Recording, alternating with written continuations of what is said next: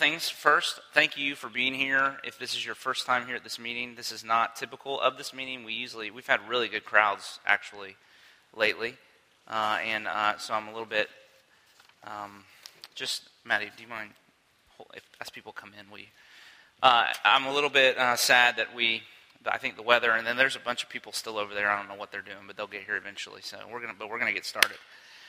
Uh, so we call this Vision Dinner, and one of the things that I say all the time is we are very unimaginative in our church. We call it Vision Dinner because we do two things: we eat dinner, and then we talk about vision. The the Bible says that where where there is no vision, the people perish, and the word means unravel. So literally, um, one of the things I think the Scripture's keening us into there is what keeps us united, headed towards the same you know, goal is, is a, a sense of who are we, what are we called to do, why are we here, what's our, what's our job, what's the work we're trying to get done. And there's something about our hearts that we are prone to get started and then in the middle forget the reasons why we get started and, and get sidetracked for whatever uh, reason. And so, what we've been doing for five years now as we've planted this church and continued down that road is we've been meeting on the second Wednesday of every month to just take some time to say, hey, let's remember uh, why we said we wanted to do this to begin with, and then hit some pertinent uh, details uh, that have come up wherever we might be in whatever stage of, of growth or strategy or whatever might be in the church. And so, for the next few weeks, what we want to do, uh, next few weeks, next few months as we meet together, uh, these are really meant to be kind of town hall meetings. And what I would like to do is, I'd really like to take the next two or three, four months uh, to really talk about this, this vision that we have for church planting uh, particularly as we're going to try to do it. So um, I, I want to talk about what we mean a little bit, start to talk tonight anyway, a little bit about what we mean by multi congregational approach, church planting. Now, there are very few of you here, so what I say, and I need to say again tonight, is part of the reason. Uh, well, part of the work that I need you to be willing to do is to help be a conveyor of the things we're going to talk about tonight. Because this is important. And, and what's frustrating, here's an insight into what's frustrating about a pastor is I will have to answer 35 questions about the stuff I'm talking about tonight because, because people aren't, I can't get people to meetings. And so please just help me uh, to be conveyors of this because this is going to be important. It's going to be, there's a lot of questions that are surrounding exactly what we're doing. It's questions about Jeff. He's a little bit questionable to begin with. just kidding. Uh, and so it's a big, it's a big part of uh, the ministry of our church and, and what we want to be. So it's important. And so just help me communicate the things we talk about tonight as best you can. The other thing I wanted to do is I wanted to introduce you to my friend who's here, Dave Martin, and his one of his uh, elders at his church, Robin Young. So Dave is the pastor of Redeemer Presbyterian Church in Lakeland, right? A part of our network uh, of churches. Um, a little bit of a different scenario with their plant from Trinity, but they came out of Trinity as well. Uh, and so Dave meets with the pastors uh, on Wednesdays, and uh, we pre- he's, they're preaching the same stuff we're preaching. One of the four churches that does that. So he's a dear friend, and they wanted to come tonight. So welcome, guys. Glad you're here. We love you guys. We love your church. Pray for you. So I'm glad to have you. Okay. Um, having said that, if you see there on the, pa- on the, on the piece of paper that I gave you, uh, one of the things that we want to do is call ourselves back to uh, what have been our mission uh, and vision statements from the beginning of our church, but they've they've morphed and begun to um, to change and, and, and not change, but but kind of be added to, and we're we're, we're what's the word I want? Building on uh, the things that we've said in the past, and you'll see here I've, I've added another little piece that's not official yet, but at least it gets to what we want to talk about tonight.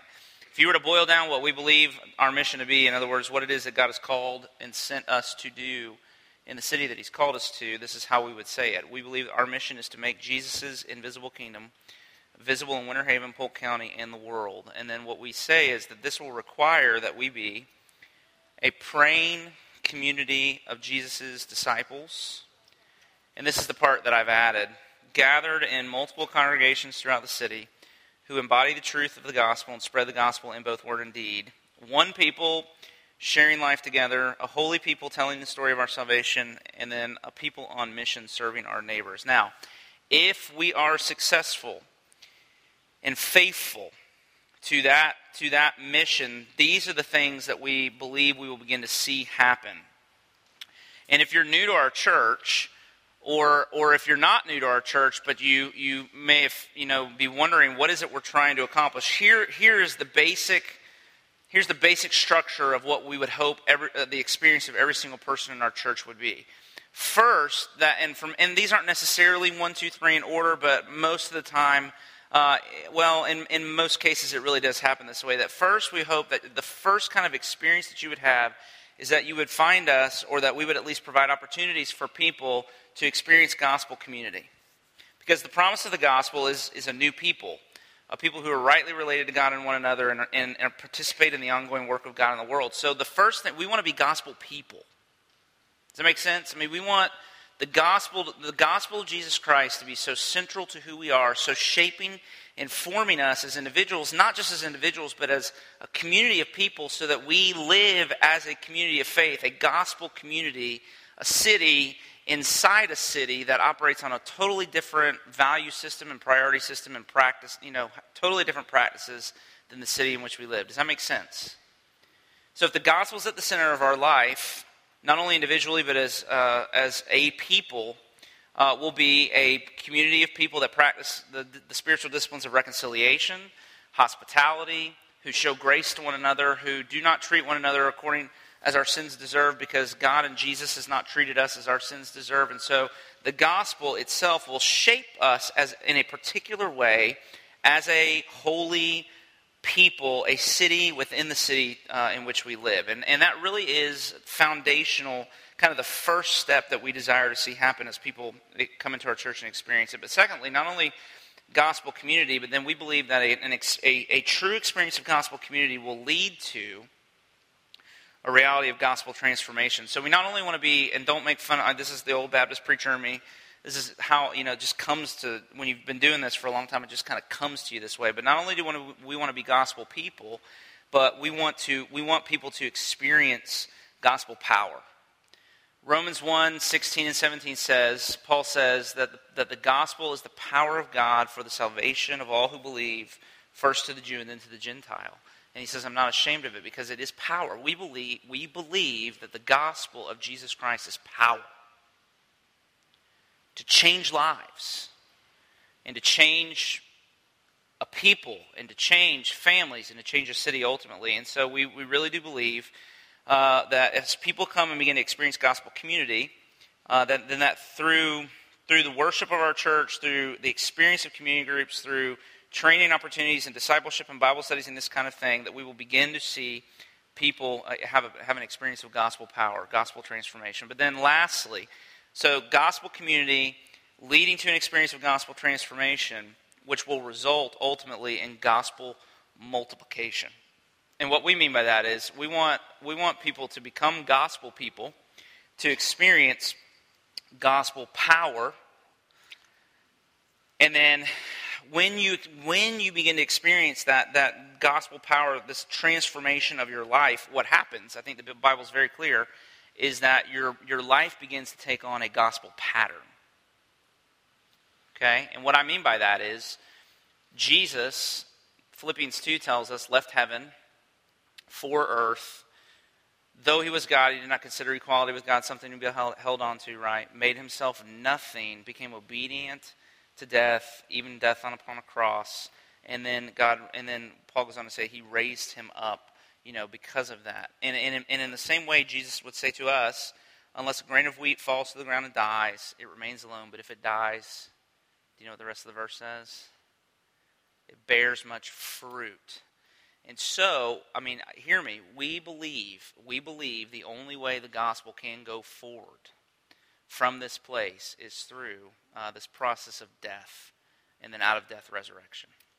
And what it means is, is community groups have to die to what's comfortable in order to be multiplied and see life go beyond the group, right? Uh, relationships, you have to say goodbye to people that you love in order to make room for other people to, to get to experience the things that you've get, gotten to experience with one another. And so it's this process of, of a, really a call into death. And part of, part of that movement into death that creates a multiplication effect is the idea of planting uh, churches Okay, so church planting is a part of that gospel multiplication. So, everybody with me so far? You, I mean, that is my 10 minute, here's what our church is kind of thing, right? We've tried to simplify that as much as possible. So, uh, gospel people that experience gospel power that, that then lead a, life that is after a gospel pattern. Now, turn the page over, and I want to talk in the remaining time that we have about a multi a vision for a multi congregational approach to church planting. We we believe that when we planted this church five years ago, we knew that our our dream and our goal was not just to plant one church; it was to plant a church that would plant churches, as we had been planted by a church that had been planted. And so you'll see there that I want to just go through these these three things, four things. The need for church planting from the beginning. Our growth strategy has been church planting. And I've said this over and over again, but I you know it bears repeating. In other words, we wanted to grow through multiplication of churches, not by adding services, okay? Multiplying churches and congregation. And this is our core belief that the continual planting of new congregations is the single most important strategy for, first, the numerical growth of the church in a city, and secondly, also for the continual corporate renewal of the existing churches in the city. And the research proves that, and I could give you the research if you're, if you're interested. So, our goal all along has been to multiply and to grow numerically, which is one sign, not the only sign, but one sign of spiritual health, that as we grow, to grow through multiplication into other churches and congregations. Does everybody understand that? Right? Have I, hopefully, have I been clear over the years about that? Right? So, whereas other churches would say, okay, we've been full, uh, we're full, we need to go to a second service. Two years ago, our, our elders reached the place where we realized we're just about at capacity, and so we need to do something else. And instead of just doing what would have been typical of just, hey, let's add a service, uh, let's do a second service, we realized when you create a second service, you're really creating a church within a church, and it doesn't nearly feel as strategic as, hey, let's plant something new. And so we wanted to plant something new. We hired somebody. Uh, the first time we did that, it didn't it didn't pan out well, and then and we've kind of stayed that that process. So what you see is is is really the for the first for the first three years, our, the growth of the church went like this, and then for the last two, it's basically been it's basically kind of maybe maybe creeped up a little more like that. And so during this period of probably two years, we have intentionally not done things that might that might allow us to grow beyond where we are now because we have a very specific strategy of how we want that growth to occur and it's through the process of church planting. Does that make sense? Anybody have any questions about that? Or thoughts? Remember, town hall meeting. No. Okay. Okay. Um, the goal then, if that, if that's, if so, if that's our desire is to see that kind of growth happen through this process of church planting, then what is the goal? And here, you, you, um, I, some of you don't know me um, well, but I, I, I have I have been made fun of and also kind of been looked at as strange uh, for the fact that I'm 38 and uh, and I literally I've given it to you actually in this meeting before, but I literally have a document on my computer that's a 50 year vision for the city of Winter Haven and for our work here.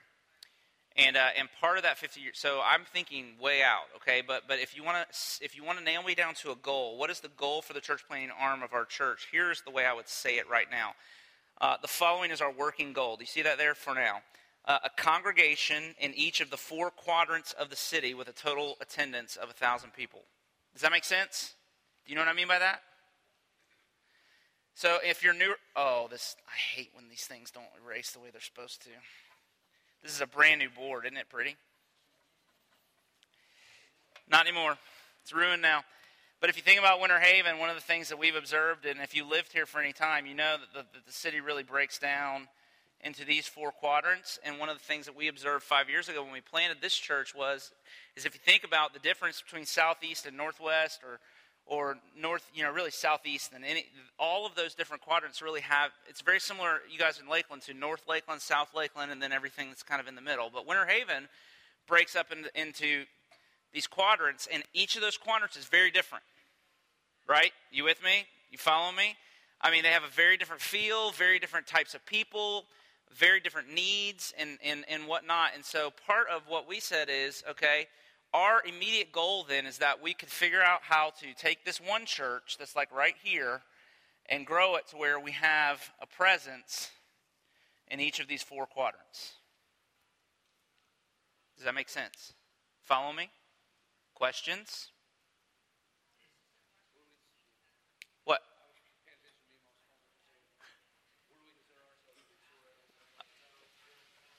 Yeah.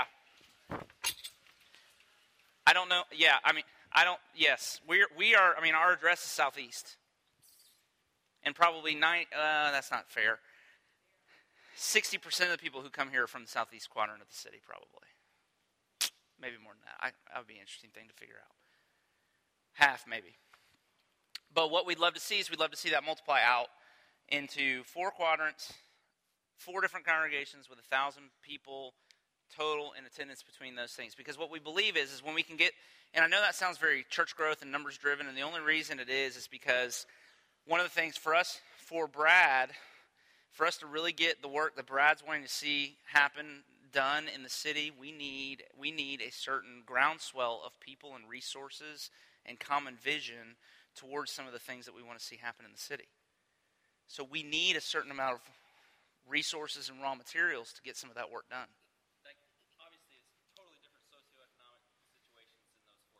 Yes. So when we plant a church, is it going to be a little different in the sense that we maybe monetarily don't necessarily cut it totally loose? Because I mean. No, that's what I'm. I'm getting to that. No. Yeah. that's right. When I say for now, this is our goal because what would happen is, is let's say you let's say you send a church out to, to Northwest well, then you've got all these little pockets of people out there, right? You've got Inwood. Did that get a whoop whoop from somebody? Wow. right? And then and then and then you you know you've got so you could figure out and so how does this church eventually how does this church also figure out how to launch into a or, into a, place like that? Down here you've got um, Eloise, and then beyond that you've got Wahneta. And I just go ahead and tell you, this group of people is never going to reach Wahneta. No, come on. But if you got a church down there that began to build relationships that can maybe, it's like a supply line. Do you see what I'm saying? To some of these other places. And so we'd love, and, and we'd love to see that happen. And then eventually, our ultimate goal will be if you're, if you're going to Northwest and you keep going Northwest, where do you end up? Auburndale. And so we would love to think about, and here's Bartow, and here's Haines City, and here's Lake Wales. And so we'd, we'd ultimately love to, f- to think about all those places. But if you ask me what right now, we've said four churches, uh, four con- congregations, one in each quadrant of the city with a total attendance of 1,000 people. And we would say, Lord Jesus, give us that. Because again, we need we need the we need the people, we need the resources, we need the the raw materials, uh, and all those kinds of things to get some of the, that stuff done. Now, here's the question: what we're going, what I'm going to argue for, what we're going to start to talk about tonight, is what we mean by a, congreg- a multi-congregational model of doing this. So I asked the question: why, why a multi-congregational model? And, and here's how I answer that: is that the multi-congregational model is a middle ground between doing simply a second service, which we've already talked about, and what we would call a traditional church planting scenario. The difference being that the new church would continue to exist and function under the leadership structure and vision and values of Redeemer instead of having as its goal to become its own self governing body. Which is what we, we, we refer to that as particularization. Okay? That this new congregation may eventually decide to particularize, but but would not have to have that as a goal from the beginning. I don't want to lose anybody. Does everybody understand that? So Trinity sent us here. Our first job was we had to train elders so that we could have our own governing session of elders completely independent of what's happening over in well not completely independent but for the most part independent of what's going on over there. We're talking about planting churches uh, congregations but those congregations would still even as they're in all these different places they would still comprise one church. Questions So these, these congregations would continue to exist. This, I think this answers your question, Maddie. It would continue to exist and function under the leadership structure and the vision and values of Redeemer instead of having as its goal to become its own self governing body. So it would have its own budget, but, but that budget would be part of a larger budget of the entire thing. So there would be an administrative hub and all the, and I'll, I'll explain some of this in just a minute. Now, here are a few of my my reasons, just off the top of my head, in the hour I had this afternoon to talk to, to think about this in my office. Here are a few of the reasons why I think this is a great way to do this. First, it's the fastest, most cost-effective way to plant churches. Uh, I had to raise a quarter of a million dollars to plant this church. You want to do that?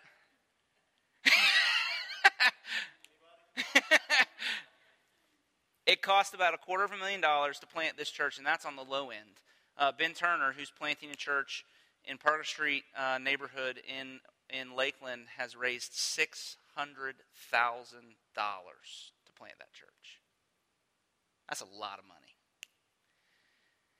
and he did it, and it's amazing. I mean, it's an amazing thing that he did. But we, but we want to think about how to be cost effective. We also want to think about how to how to do it because see, we're full. And here's the way this is going to work.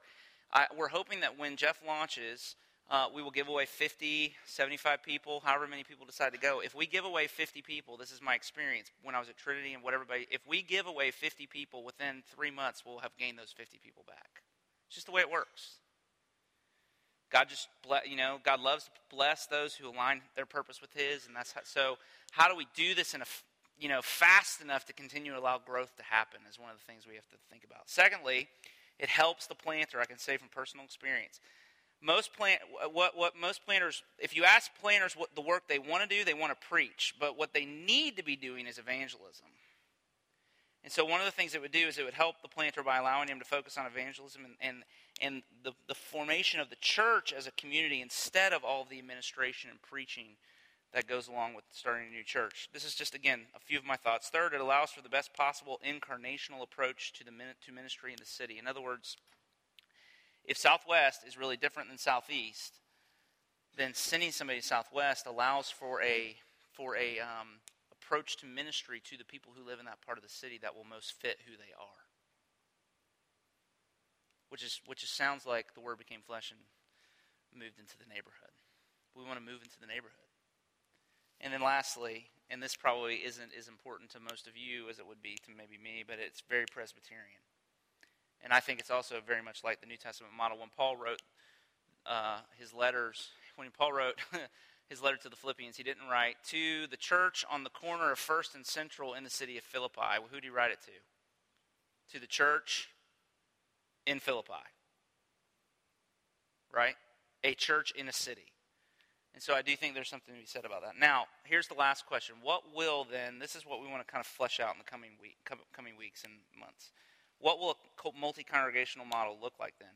So the following is what I would envision one church, multiple congregations, okay? So let's take this one at a time. So, in many ways, when Jeff, when, just, just, let's just assume, when Jeff and the core group that's going to go with Jeff and Marissa, when they launch out, one of here's some of the ways that we would continue to function as one church. Okay, we've talked, and and all these are not in stone, right? I mean, this is kind of like it's in flux. Everything's in flux all the time, but but these are some of the things. We would still love to do vision dinners together, corporate prayer together. So there will be times for us to get back together. Every fifth Sunday, which there's four of those a year, we'd love to have some special event, probably in the evening, where we would gather everybody back together, right? So either it's ordaining elders or just whatever. Celebrating, you know, having times for us to get back together. We would love, I would love on special things like Easter and Christmas Eve uh, if we have if we have a thousand people in four different congregations, I would love to have a Christmas Eve service at Nora Mayo Hall and pack a thousand people in that place and all be together to do that. Right? We couldn't do that here at this building. Yeah, it only well, it didn't hold 450. It holds about 350 maybe. Uh, officer training and these kinds of things. We um, we intend to do seminars three times a year. Gospel in the Heart seminar Gospel and Community and the Gospel in the World seminar. We brought Paul Miller in last year, if you remember that. We're probably going to, you know, we're going to be doing these kinds of things where we bring some people in and do a weekend long kind of seminar, retreat type things. I didn't put like men's retreats, that sort of thing. But any of these kind of training events, we would love to do those things together. Uh, classes like parenting class, those would be things that we share. Uh, and, and do together. Also, we, we really believe that uh, if we have four congregations, within a, within a city of a, with a thousand in them, instead of having four different student ministries, that it would be more cost effective and, and just a better use of resources to have one citywide youth ministry that all the different um, teenagers from all the different churches could be a part of. Similar to children's ministry, we want. I mean, we want to think about things like Vacation Bible School in Awana, but we don't want each of. We don't want to send Jeff.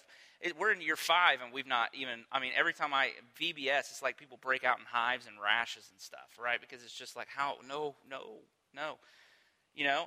But what if in year? What if? What if in two years, in year two for them, we had we had the ability, right, to do a Vacation Bible School because we have enough people where we can work together to make that happen. Does that make sense? Do you see what I'm trying to get at? So, ways for us to still operate as one church. A preaching schedule, I'm, I'm assuming that Jeff's going to just preach what we're preaching. I don't, that's not like a mandate, but, or we're going to preach whatever you preach, right? So, we would continue to do that. There'd be a lot of synergy in that. But the, one of the big things is, is administrative functions. One of the positions that we're trying to hire this year, and we're not sure exactly what that's going to look like, but we want to hire an administrator type person, not only to help with facilities and, and finances and um, payroll and that sort of thing here, but for all the different congregations that we're going to plant eventually too. Right? So a lot of the administrative stuff will be handled, and, and the people who go with Jeff can just go out there and, and do the work that they're called to do. Uh, pastoral staff, in many ways, one of the weird things about our um, denominational the way we do things in our denomination is, is if, if we're if we are multi-congregational, then this then this congregation of people that goes with Jeff, say this is a congregation out here, uh, because I because I am still a pastor to those people. And in the same way, Jeff is still a Jeff will take vows on March 31st, Lord willing. He will take vows to this group of people. So even though he's out there and he's the pastor of this particular group of people, he is still also by his vows, the pastor of this people over here. So there's a way in which we've got to share pastoral responsibility in things like preaching. So one of the things we've talked about is uh, a rotation of, uh, you know, Jeff Jeff preaching two or three times a month, and then Jonathan and I filling in otherwise, and Jeff being back here once a month, and us really sharing that. But but at the same, you see where it gets kind of? But at the same time, the bulk of the pastoral care and, and shepherding of people would be whoever the, the person is that's the pastor of that congregation. So it's kind of a both and. Does that make sense, or is that just completely confusing? And then, and then the big thing is we would talk about there being one session, so there would be elders from all those different congregations that would all be on one session making decisions. Now, but how would they? Then, if that's how we would be one church, how will we how will we also have this identity as multiple, multiple congregations? Well, obviously, in corporate worship, we would be gathered in different places, uh, or maybe to begin with at this place, but in different times. Each of those congregations would have their own community group structure. So, what we would love to see is this this congregation has all these these different right community groups, and then this one has a cluster of community groups. Do you see what I'm saying? And each congregation has their own kind of community group structure that, that really is the shepherding arm and the community arm of the, of the church.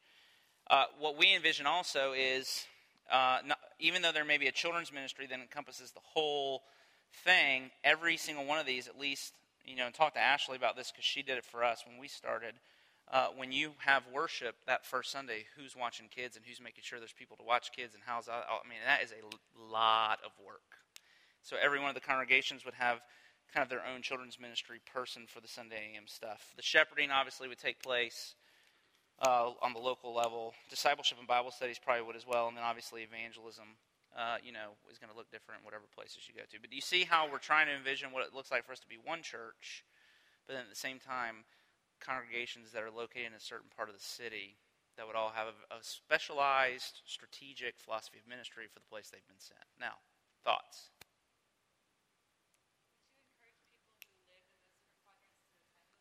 I would.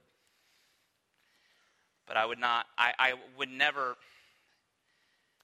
I, when Tim Rice planted in, in downtown Lakeland, he, man, he gave his core group, he said, You have three years to move in. Right, and I don't know. I'm sure people there are still people that didn't. So I think what we would want to say is what we read in Hebrews 2 yesterday. Dang it. I need somebody to pull it up. Uh, Jesus had to be made like his brothers so that he could be a faithful high priest, basically. In other words, he had to experience what we experience in order to, to minister to us faithfully. I think there's something to be said about being with the people that you're called to. And so, why we wouldn't make it a rule, if, if, if we send a church to Southwest, if I was going, I would love to challenge those people hey, come move. Move here and be with us. Let's go take that part of the city. So.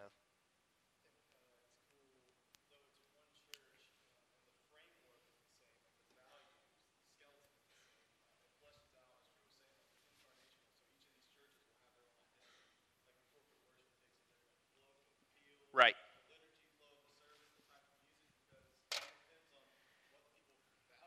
Right. Right.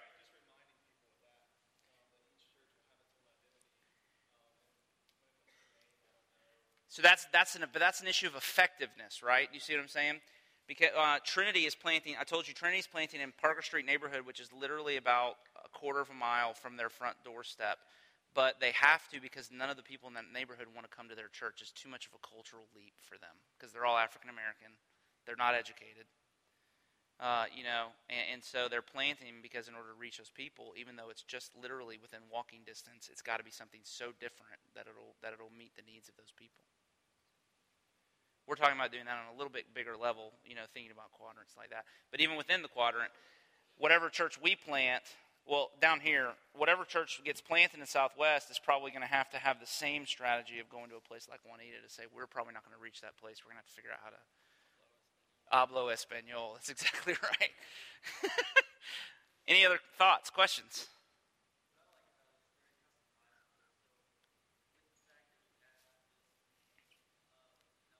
Right.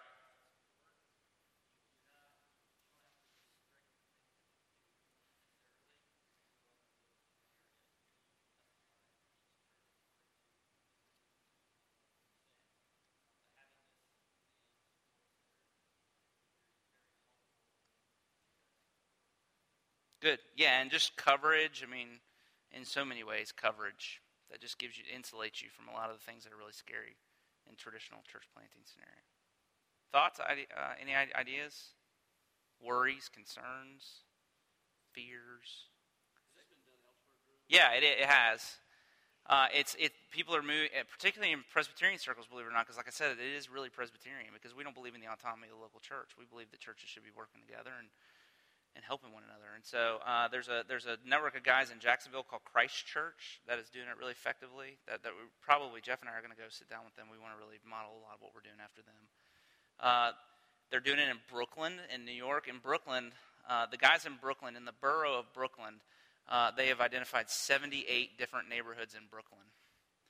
And, the, and their goal is to plant a church in every neighborhood. Now, in Brooklyn, a neighborhood is like a square block. But in a square block in Brooklyn, there may be 80,000 people in a block. And they change.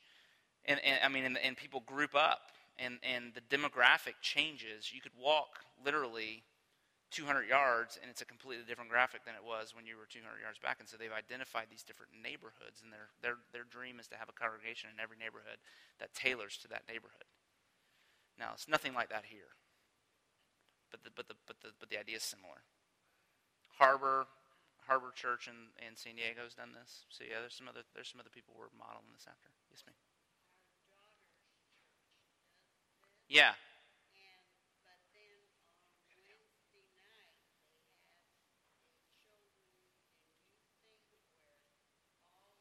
Right. Right. Yeah. Yeah.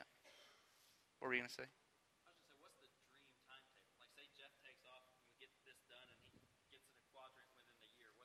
Well, the the next thing, well, yeah, sure. Well, I don't know. Probably is not. I would say every two years is probably more realistic because the issue is going to be we found a wonderful guy. Who's next? Right? And it's just a matter of it's just a matter of finding those men. And I mean, and I'm doing that work. That's a lot of the work that I'm doing is helping to identify and train guys who can do this kind of stuff. But it'd be dependent upon things like that.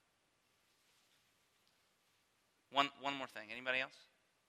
Because it's 7, and I promised I'd be done at 7 because the women are supposed to have a Bible study. This isn't the last time we get to talk about this. Okay, it's just beginning to whet your appetite for the kinds of things we need to be, conversations we need to be having.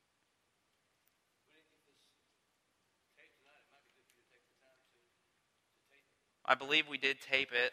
I, I believe we did tape it.